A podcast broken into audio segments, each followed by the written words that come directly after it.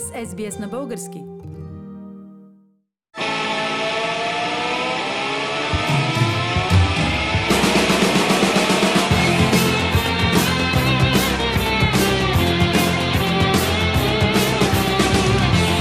Великите европейци за гениалните личности на Европа през времената. Една поредица с Пламена Сенов, излъчена по Българско национално радио.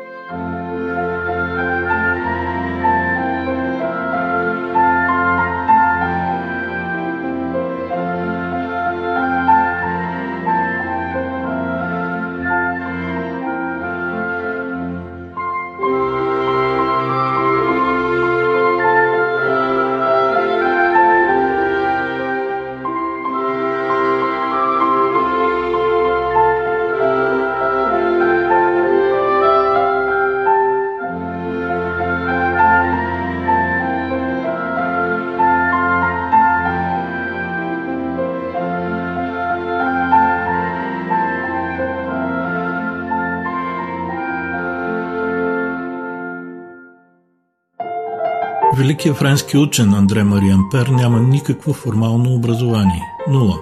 Стъпва в училище само като преподавател и дори не полага изпити като частен ученик, но той измисля и разработва клона от модерната наука, наречена електродинамика.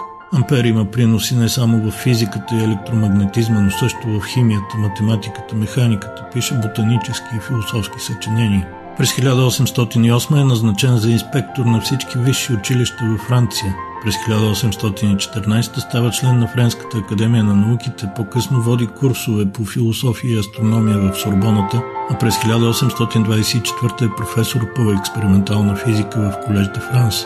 Изброявам тези неща, които той постига без образование, не защото съм очуден, че някой може да го стори. Изброявам ги, защото съм вдъхновен от тази иллюстрация на начина по който френското общество дава път на таланта –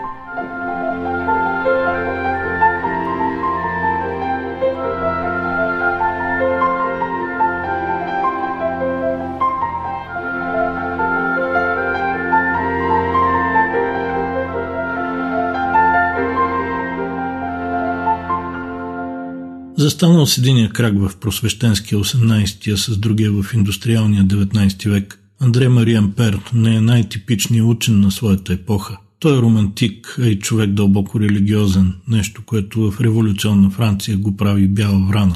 Как съчетава тези неща ли? Ето какво казва самия Ампер. Изследвай нещата на този свят. Това повелява дълга на твоето звание. Обаче гледай ги с едното око, а другото си око насочи към вечната светлина. Слушай земните мъдреци, обаче слушай ги с едното ухо, а другото ти ухо да бъде готово да приеме нужните тонове на твоята небесна радост. Пиши с едната ръка, а с другата се дръж за одеждата на Бога, както любящото дете се държи за дрехата на своя баща. Без тази предпазливост неминуемо ще си щупим главата о някой камък. Тази връзка с религията идва Ампер по майчина линия. Страстната любов към знанието пък е от баща му. Той го стимулира към мислене и търсене. Учи го на азбуката и числата. Помага му да се развие неимоверно рано и бързо, като му предоставя цялата си огромна библиотека още от първите детски години.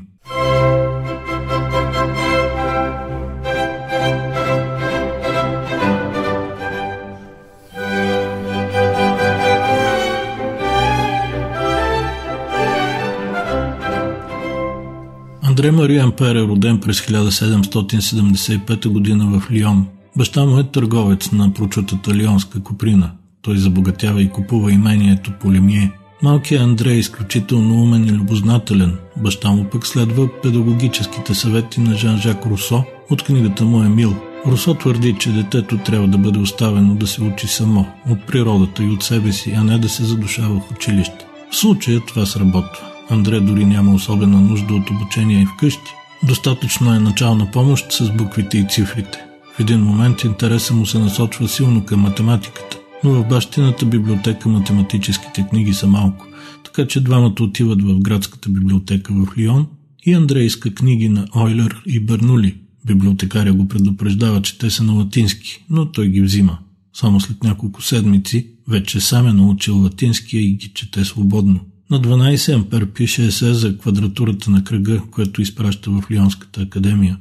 Но интересите му не се ограничават само до математиката, а са твърде широки. Чете книги по физика, химия, ботаника, но също по история, литература и философия. Освен латинския учи старогръцки, сам пише стихове. На 14 изчита прочутата енциклопедия на Дидро и Даламбер. Приятели свидетелстват, че в късни години той още знае и цитира на изуст цели статии от енциклопедията.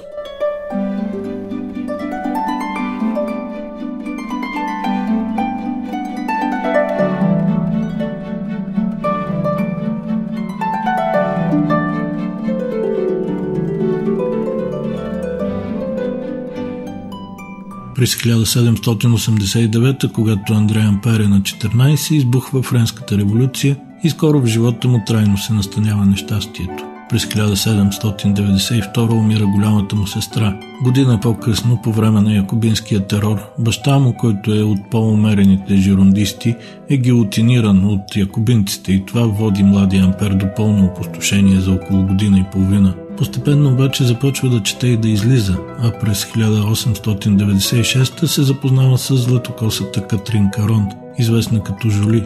Влюбва се и това наистина го връща изцяло към живота. След три години се женят и им се ражда син. Богатството на баща му е конфискувано обаче от властта и Андрея Ампер трябва да работи, за да издържа семейството. Първо дава частни уроци, а после е учител по математика в градчето Бург. Съдбата обаче нанася нов удар със смъртта на жена му. Този път религията го спасява от тежкото лично нещастие и кървавия революционен ужас, развихрен наоколо. Ампер се маха от Лион и отива в Париж, където името му е вече известно. Там става първо репетитор, по-късно и професор в Екол Политехник. Междувременно се жени втори път, но попада на ужасна жена, с която скоро се разделя. След мъките обаче идва и признанието. През 1814 той е прият за член на Френската академия на науките. Това го вдъхновява. Научната му дейност се активизира и през 1820 прави най-великите си открития в областта на електродинамиката. Ампер експериментира като изследва отношенията между магнетизма и електрическия ток и формулира своя прочут закон, според който ако през два паралелни проводника тече ток в една и съща посока, проводниците се привличат, а ако посоките на тока са различни, отблъскват се. Всъщност най-важната идея, до която Ампер стига е, че магнетизма е електричество и не съществува сам по себе си, както се вярва в онзи момент. Наличието на мономагнити се обяснява с факта, че в тях има някакви малки частици, между които всъщност тече ток. Това е поглед дълбоко в самата душа на природата, който стига само на милиметър от идеята за съществуването на електрона, открит 75 години по-късно. През 1827 Андрей Мариан Пер издава най-прочутия си труд – мемуар върху математическата теория на електромагнитните феномени, открити чрез уникални опити. Когато умира 9 години по-късно от белодробно възпаление, на надгробната му плоча е записано «Той беше толкова добър и толкова скромен, колкото и велик».